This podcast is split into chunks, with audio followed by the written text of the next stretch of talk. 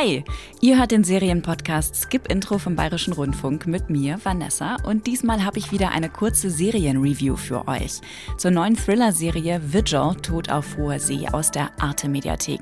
Die ersten Folgen konntet ihr schon beim Seriencamp Serienfestival im November sehen. Jetzt geht's weiter. Endlich, muss ich sagen, weil die ersten beiden Folgen super spannend waren, so wie es sich auch für gute britische Thriller gehört.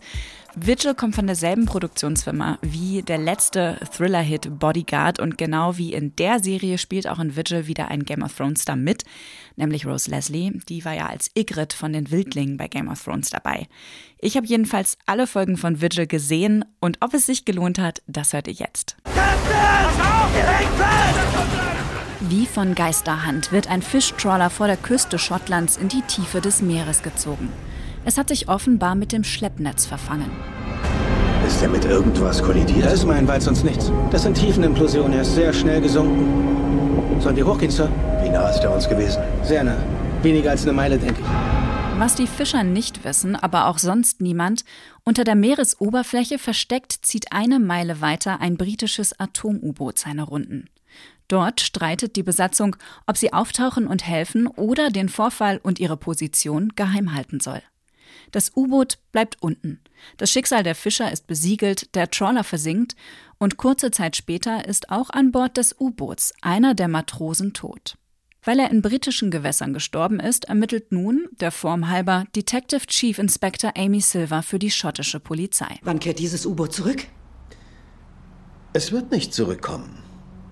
Rund um die Uhr ist eines dieser Boote auf aktiver Patrouille, feuerbereit innerhalb von 15 Minuten. Das ist seit über 50 Jahren so.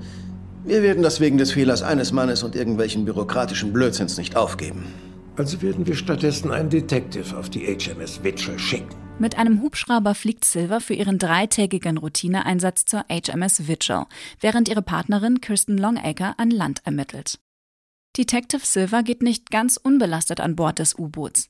Wie in jedem aktuellen Krimi muss die Ermittlerin ein dramatisches Trauma verarbeiten. Silver hat Panikattacken im engen Raum und unter Wasser und ist ebenso verschlossen wie die Crew des U-Boots, die auf ihre Ermittlungen erwartbar feindselig reagiert. Das ist aber auch schon das einzig Vorhersehbare in dieser ansonsten hochspannenden und sehr komplexen Thriller-Serie. Die bedrückende klaustrophobische Stimmung an Bord kontrastiert mit der hemdsärmeligen Verbrecherjagd der gewitzten und lockeren Kirsten Longacre an Land. Und das funktioniert besonders gut, solange nicht das Privatleben der beiden Ermittlerinnen thematisiert wird. Longacre und Silver waren bis vor kurzem auch privat verpartnert. Mit Amy Silver eine sonst sehr seltene bisexuelle Protagonistin zu zeigen, ist lobenswert. Doch leider tut sich die Serie schwer, das private Beziehungsdrama auf demselben Niveau zu erzählen wie den Politthriller und es elegant in die Handlung einzuweben. Wie Fremdkörper wirken die honigfarbenen Flashbacks zu schönen, aber auch traumatischen Erinnerungen von DCI Amy Silver. Sie sollen die Beziehung zu der jüngeren aufstrebenden Polizistin Kirsten Longacre greifbarer machen. Ich finde dich toll. Sag mir das, wenn du nüchtern bist. Okay. Das mache ich. Ich werde sicher Kopfschmerzen haben, aber ich fühle dann dasselbe. Statt Charaktere und Plot voranzutreiben, lenken diese Flashbacks von der verworrenen Handlung eher ab. Der Fall ist nach den drei geplanten Einsatztagen längst nicht abgeschlossen. Silver vermutet Mord an Bord des U-Boots und an Land verdichtet sich der Verdacht bald bis in Regierungskreise. Doch die beiden Ermittlerinnen kratzen nur an der Oberfläche eines politischen Skandals und mit jeder Folge wird ihr Fall undurchsichtiger.